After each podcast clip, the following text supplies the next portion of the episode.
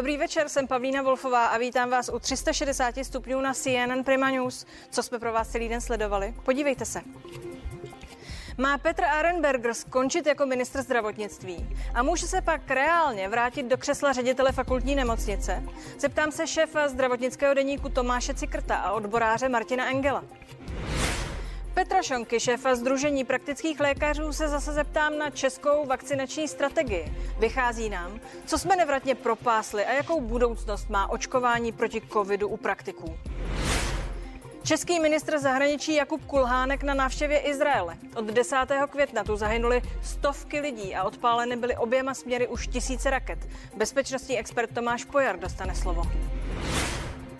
Na olympijské hry do Číny v roce dva tisíce dvacet dva bychom neměli vyslat národní výpravu. V tomto smyslu hodlají senátoři apelovat na politiky i sportovní činovníky. Patří politika do sportu? Senátor Pavel Fischer bude debatovat s bývalým československým reprezentantem Imrichem Bugárem.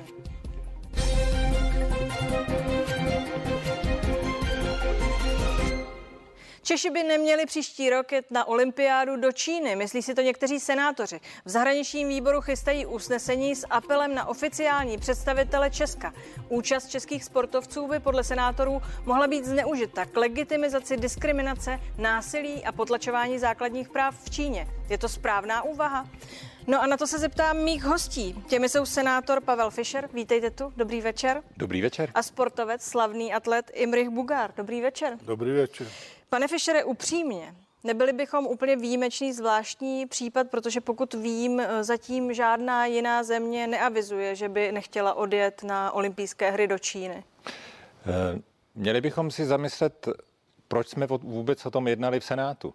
Ale to, o čem jsme jednali, nebylo úplně přesně to, co jste říkala. My jsme nepřemýšleli o tom, jak zabránit sportovcům, aby šli soutěžit. To není náš obor. To je věc pro sportovní svazy nebo olympijský svaz. My jsme přemýšleli nad tím, jestli u toho musí být česká delegace, například vlády, jejíž přítomnosti by bylo možné potom zneužít. Nebylo by to poprvé. V roce dva tisíce osm totiž Čína už pořádala olympiádu a děly se tam takové věci, že jsme si dali tu práci, že jsme začali porovnávat to, co se stalo tehdy, co Čína slibovala a nenaplnila, a co se děje dnes. To, co říkáte, to znamená, vám by nevadilo, kdyby tam odjela česká sportovní výprava a pod praporem České republiky za česko, české hymny tam přebírala medaile. S tím byste byli v pořádku, ale nesouhlasíte s tím, aby odjeli politikové? A kdo ještě? Například zástupce české vlády. V minulosti na tom zahájení dva tisíce osm byla tuším jedna jediná evropská země, která se tam nezúčastnila. A bylo to správné gesto, protože tam docházelo k takovým represím, v Tibetu například, vůči menšinám, vůči novinářům, cenzura tam probíhala, že se dokonce šéf za olympijský výbor, který měl na starosti novináře, omlouval, protože to nebylo dohodnuto. A teďka eh, olympijská charta praví, že ochrana menšin je důležitá. K tomu všemu se dostaneme. Pane Bugáre, Mezinárodní olympijský výbor, ale i další velké sportovní organizace si často vybírají pro šampionáty a pro olympiády země, kde zkrátka a dobře mají problémy s dodržováním lidských práv. Nemyslíte, že to je zásadní chyba?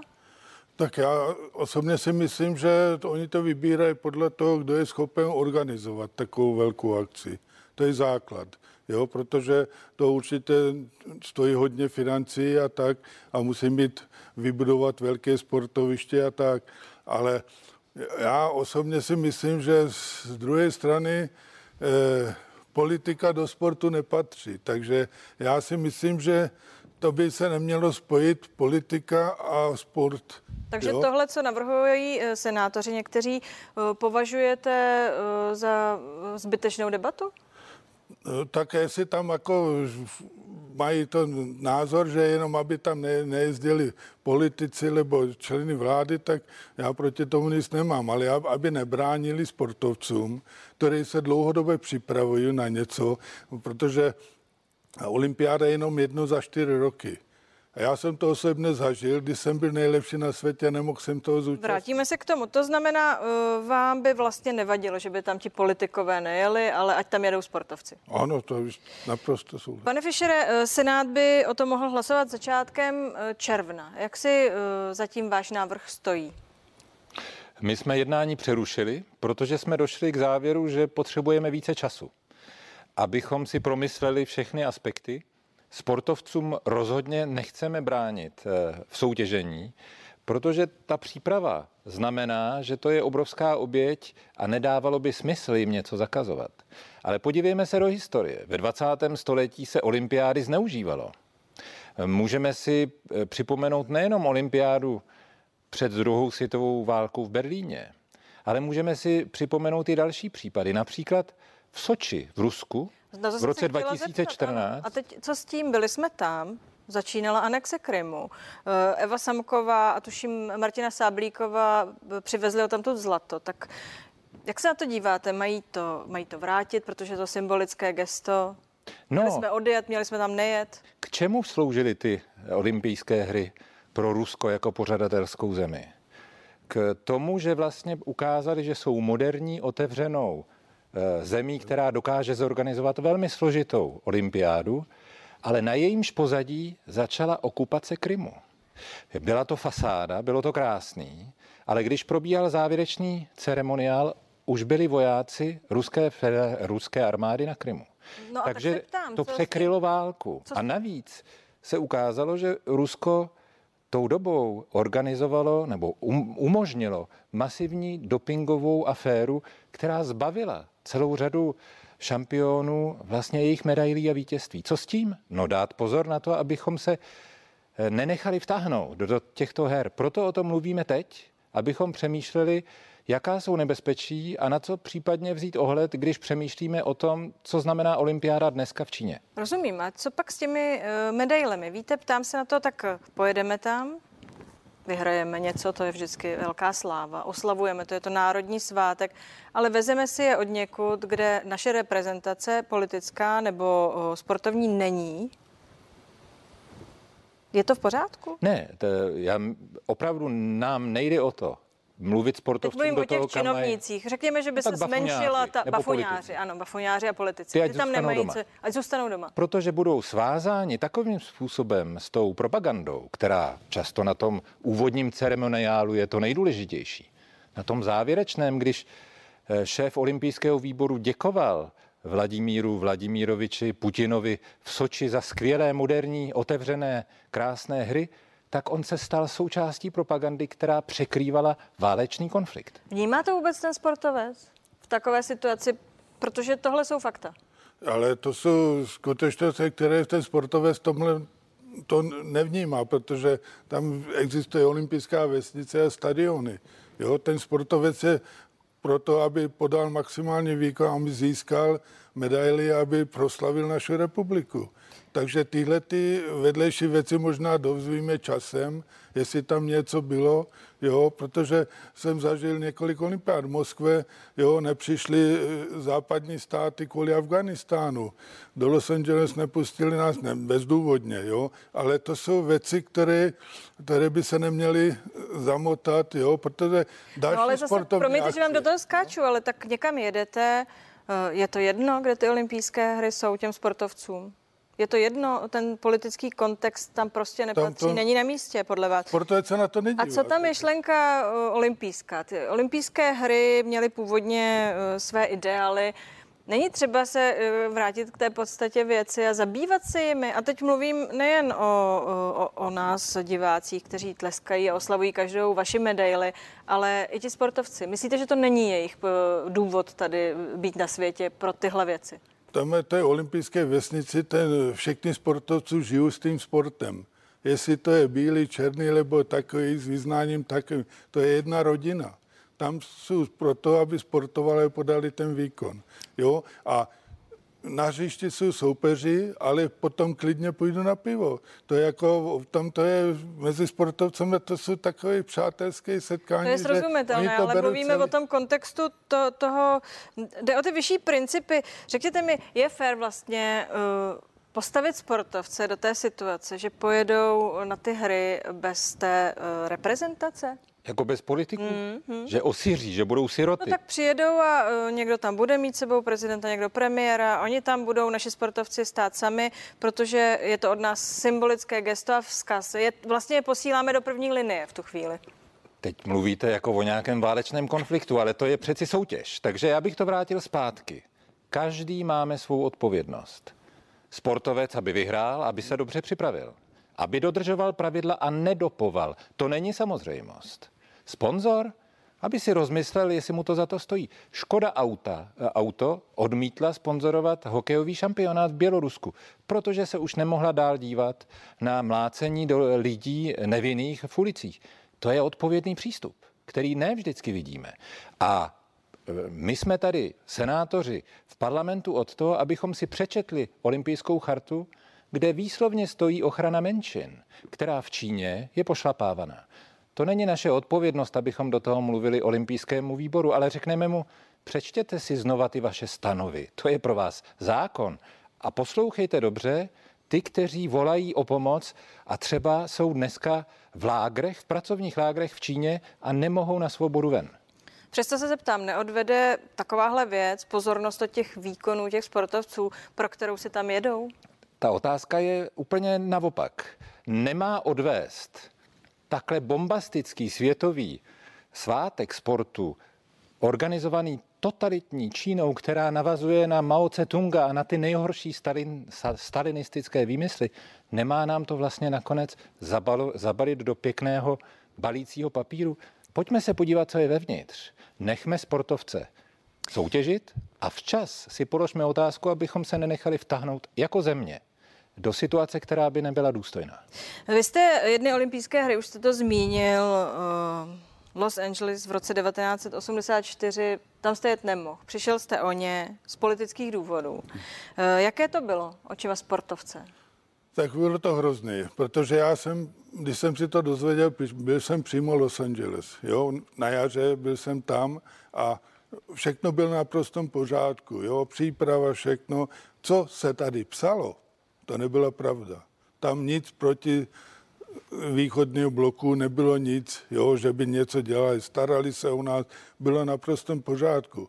To, ale že to odřekli, tak to je tak pro víme, nás... proč to bylo. Byla to odpověď na to, že o čtyři roky mostli. Dříve šedesát pět zemí prostě na olympiádu na výzvu Američanů do Moskvy nepřijelo. Mimochodem, tam jste byl vlajkonošem. Aha. Mířím k tomu, myslím v té Moskvě, mířím k tomu, jestli ten sport jako není nositelem ještě nějakých větších myšlenek, než to, že někam daleko hodíte nebo nejdříve doběhnete. Jestli vlastně to, že jste součástí nějaké výkladní skříně, není zkrátka i úděl reprezentovat?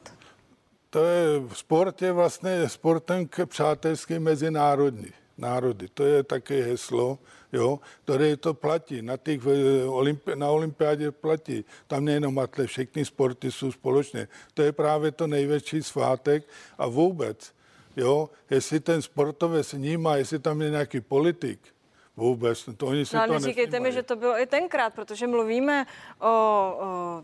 Československé socialistické republice, v jejíž výkladní skříni vy jako sportovec jste byl a víte dobře, že jste musel vystupovat jako socialistický sportovec, tak se ptám, jestli zkrátka dobře jen v opačném gardu tahle ta nějaká sounáležitost s tím režimem, odkud jsem přijel, neexistuje, jestli není na místě. To si myslím, že ne, protože to, že my jdeme reprezentovat stát, já už jsem jako lvíčkem na prso. Já jsem bojoval za to, aby jsem proslavil Československou republiku. Jo? A bylo to příjemné, když lidi mi tam tleskali, jestli tam někdo byl z politiku, nebo mě, mě vůbec nezajímal. A naše sportovce to ani nezajímá. Spíš kolikrát jim to vadí, že tam někdo je. To, takže jestli tam nebudou politici, nebo někdo z vlády. Vůbec to tým sportovců ne, absolutně nebude je to vadit. Vlastně bezva nápad. Jak je to dnes, pane Fischere, podle vás s těmi lvíčky na prsou? Mluvilo se o tom sportu, jako o té výkladní skříni, režimu. Trvá tohle? Trvá tohle, že ti reprezentanti zkrátka dobře jsou taky nositeli něčeho, co si vezou sebou z domova, ať už jedou kamkoliv? samozřejmě, ona je vlastně určitá i geopolitika sportu. Mohli bychom přemýšlet nad tím, kdy sport pomáhal dialogu mezi národy.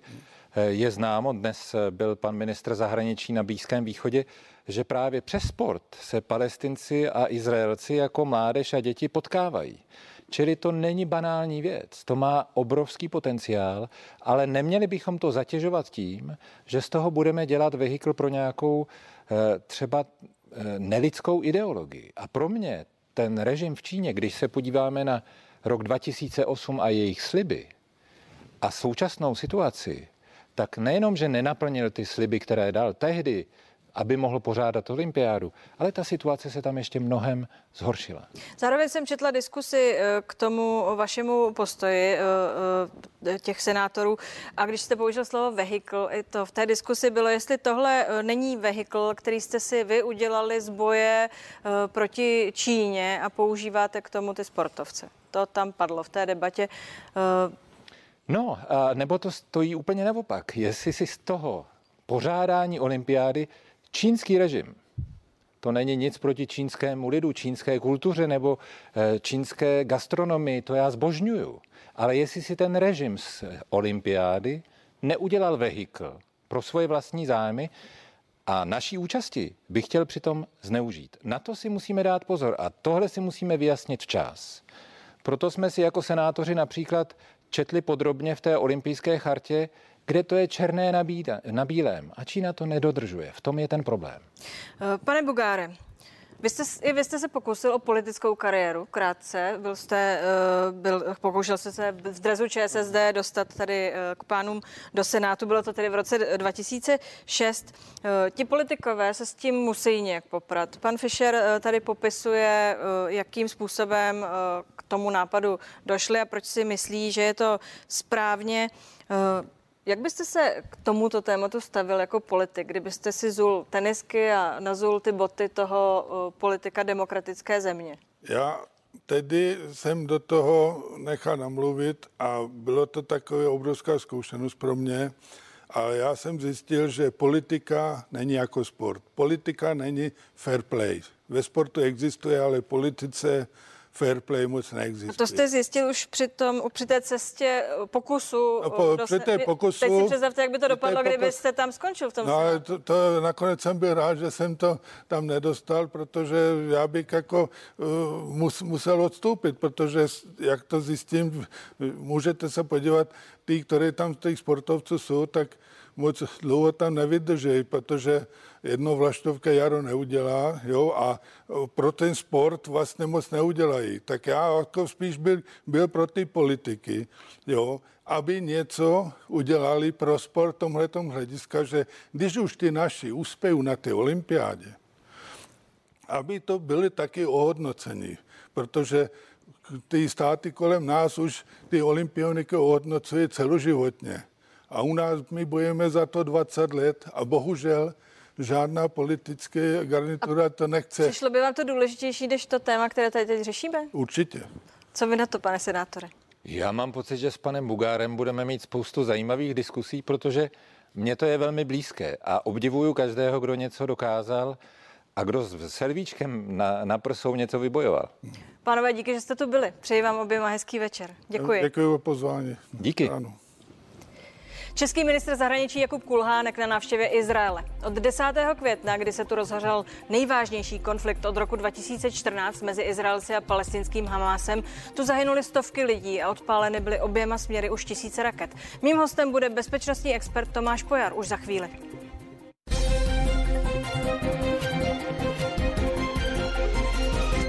tři sta šedesát stupňů je zpátky, díky, že jste s námi.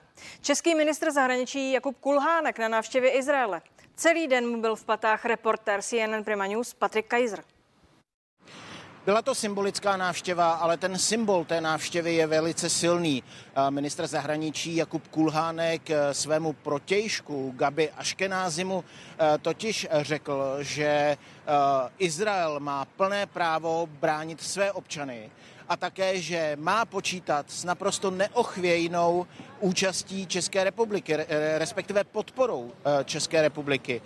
Jakub Kulhánek to řekl na začátku té návštěvy, po, po té, co viděl rozbombardovaný dům v jedné čtvrti v Tel Avivu, rozbombardovaný dům raketami palestinského Hamásu. On sám řekl, že pro něj to je velice silný okamžik, až šokující, když tedy viděl, co takové rakety dokážou udělat. My jenom musíme upřesnit, že při tomto útoku naštěstí nikdo nezemřel, ale byly zraněny desítky lidí. Poté se ministr zahraničí setkal se svý, s premiérem Izraele Benjaminem Netanyahuem. Tam opět zazněla, zazněly ty, ta slova o neochvějné podpoře České republiky právě Izraeli, který si prochází teď jedním z těch těžších období. Poté ministr navštívil baterii velmi známého ochranného prvku Izraele, vojenského ochranného prvku. To jsou takzvané baterie Iron Dome, které mají až devadesát procent účinnost při ničení palestinských raket, ale nejenom raket, které míří na Izrael z pásma Gazy, ale také z Libanonu. No a svoji návštěvu ukončil vlastně návštěvami zastupitelských úřadů, které tady Česko má v Izraeli, a to je zastupitelský úřad, respektive ambasáda v Tel Avivu a potom konzulát v Jeruzalémě. To byl Patrik Kaiser z Tel Avivu. Já ve vysílání vítám Tomáše Pojara, bezpečnostního analytika a prorektora soukromé vysoké školy Cevroinstitut, dříve velvyslance České republiky v Izraeli. Dobrý večer. Dobrý večer. Ministr Kulhánek přijel do Tel Avivu ve chvíli, kdy rakety létají vzduchem. Je to standardní demonstrace podpory? Ta míra té nebezpečnosti je vysoká? Je to v případě Izraele a České republiky v zásadě standardní, ale a není to jenom český ministr, kdo přiletěl do Izraele, ale na druhou stranu lze říct, že to je skutečně jakýsi symbol dobrých vztahů a symbol sympatií vůči Izraeli a vůči tomu, čím Izrael prochází z pohledu tedy, nebo ze strany České republiky. Sledujeme to bedlivě. V minulých dnech se objevily informace o diplomatickém posunu, tedy ke smíru. Pak ho obě strany popřely. Zřejmě se tajně jedná. Podle vás blíží se příměří?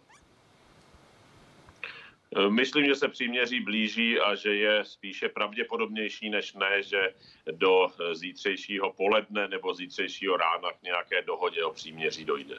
Proč tedy ty hry, proč obě strany ta jednání blížícího se, blížící se příměří popřely, tuším převčírem? No tak oni obě strany, obě strany potřebovali nějaký čas, aby jako se na příměří připravili, a nebylo to tak od začátku, že by příměří bylo výhodné pro obě strany, respektive, že by po příměří obě strany volali. V tuto chvíli to vypadá, respektive několik posledních dní, že Hamas si příměří spíše přál a Izrael naopak říkal, že je potřeba, aby dokončil tu svoji bezpečnostní operaci, aby ještě Hamas zasáhl, a to z toho důvodu, aby to další kolo násilí, to další, ta další přestřelka, ta další válka s Gazou nebyla letos nebo příští rok, ale aby se oddálila ještě o něco e, málo dalších let, aby byla třeba za pět let. Všichni, kdo volají po brzkém příměří, okamžitém příměří, v zásadě také dost často volají po tom, aby se konflikt rozhořel spíš dříve než později. Pokud se Izraelci s Hamásem tedy na příměří dohodnou, přestanou podle vás létat rakety, bude eventuální klid zbraní sdílet také islámský džihad, což je další hráč. Jak jsou ty interní vztahy vlastně nastaveny? Tak Hamás je dominantní sílou v Gaze a je to Hamás, který rozhoduje, a i podle toho také Izrael říká jednoznačně, že to je Hamás, který ručí nejenom za své rakety, ale za jakékoliv další rakety, které budou vystřeleny z Gazy, a je tomu tak správně. V případě, že dojde k příměří, tak to příměří bude nějakou dobu dodržováno, ale bude to záležet skutečně na rozhodnutí Hamásu, kdy zase udeří na Izrael. Tak jako mu tomu bylo nyní, začal Hamás střílet rakety na Izrael, nikoli Izrael směrem na Gazu Izrael se pouze bránil a tak to bývá obvykle. Včera telefonoval s premiérem Benjaminem Netanyahuem americký prezident Joe Biden, apeloval na brzké ukončení bojů. Netanyahu později řekl, že izraelské akce budou pokračovat až do splnění cíle, zničení infrastruktury Hamásu a likvidace vůdců hnutí. Jak tohle všechno dohromady číst i směrem k tomu, o čem jsme mluvili před chvílí, totiž tomu možnému uzavření příměří? Tak Izrael by samozřejmě rád ještě pokračoval v celé akci, protože ta infrastruktura Hamásu není zničena a ještě Hamás infrastrukturu má, má další rakety, má své lidi a je připraven ten arzenál obnovit. Čím déle by Izrael měl možnost bombardovat pozice Hamásu, tím více by byl Hamás oslaben a tím později by došlo k obnovení bojů. Takže to, ten svět neustále volá po příměří, ale to příměří samo o sobě nic neřeší. Naopak, pokud by bylo příměří dosaženo první nebo druhý den po zahájení bojů, byla by větší jistota, že ještě letos uvidíme další kolo té války. Prostě Izrael se snaží zlikvidovat Hamás, nedaří se mu to a čím déle by mohl bojovat, čím déle by mohl proti Hamásu zasahovat, tak tím více by ho oslabil, světové společenství mu to většinou nedovolí. No tím mimo jiné ale říkáte, že ty rady zvenčí, kterých se Izraelcům dostalo v posledních týdnech mnoho, vlastně jakoby vybízely spíše k tomu, aby se tam válčilo, jinými slovy, když říkají uzavřete příměří, ať nastane klid zbraní co nejdříve. Říkáte, že to vlastně možné takhle není. E- Ano, tak pokud by Izrael poslouchal rady zvenčí a zejména rady z Evropy, tak by už dávno neexistoval. To je smutným faktem. Izrael se musí bránit a brání se a dost často se brání navzdory tomu, jaké rady jsou mu dávány z Evropy nebo ze západního světa nebo obecně ze světa. Ve chvíli, kdy voláte po příměří, tak to neznamená, že příměří samo o sobě je nějakým řešením. Dost často to příměří skutečně řešením není. Kdy Kdyby nastalo příměří v druhé světové válce po roce bojů nebo dvou letech bojů, tak by Hitler, respektive jeho následovníci, možná byli u moci i nyní. Já nedávám přímo paralely tomu, co se děje, ale chci ukázat, že skutečně volání jenom po příměří eh, nic neřeší. Naopak mohou někdy to příměří, pokud přijde předčasně, tak může někdy situaci výrazně zhoršit, respektive může napomoci tomu, že budou boje obnoveny s větší silou a ještě dříve, než by si všichni přáli, a to na místě, včetně ve světě. Zaznamenala jsem názory palestinského velvyslance v Česku, i když jednostranně popisuje situaci celé té země, bez turistů, popisuje problémy s ortodoxními skupinami a do toho očkování, za které svět Izraeli tleská. On kritizuje ten přístup k němu pro Palestince. Tvrdí, že je pořád sporný. Jak ta situace, když ten mix celý vezmeme, vypadá zevnitř? On mluvil o tom, že to očkování je jenom další zločinem, dalším zločinem lidskosti po padesáti letech okupace. Jak to vypadá? Tenhle ten koktejl z tohoto pohledu vypadá jako smrtící koktejl. Já opravdu jsem neslyšel to, co přesně říkal. Někde jsem četl, že přirovnal to, co se teď děje, ke koncentračním táborům za druhé světové války a k Terezínu. To je naprosto nehorázné, ale znovu říkám, já jsem palestinského velvyslance neslyšel, takže se k tomu přesně nemohu vyjádřit. Ano, ta situace je složitá, ale je složitá nyní a je složitá posledních sedmdesáti let. Nicméně nebyla to izraelská strana, ale právě palestinská strana, která mnohokrát odmítla mírové dohody, které byly na stole, a bohužel nic takového, že by palestinská strana navrhovala nějakou mírovou dohodu, v tuto chvíli nic takového nevidíme.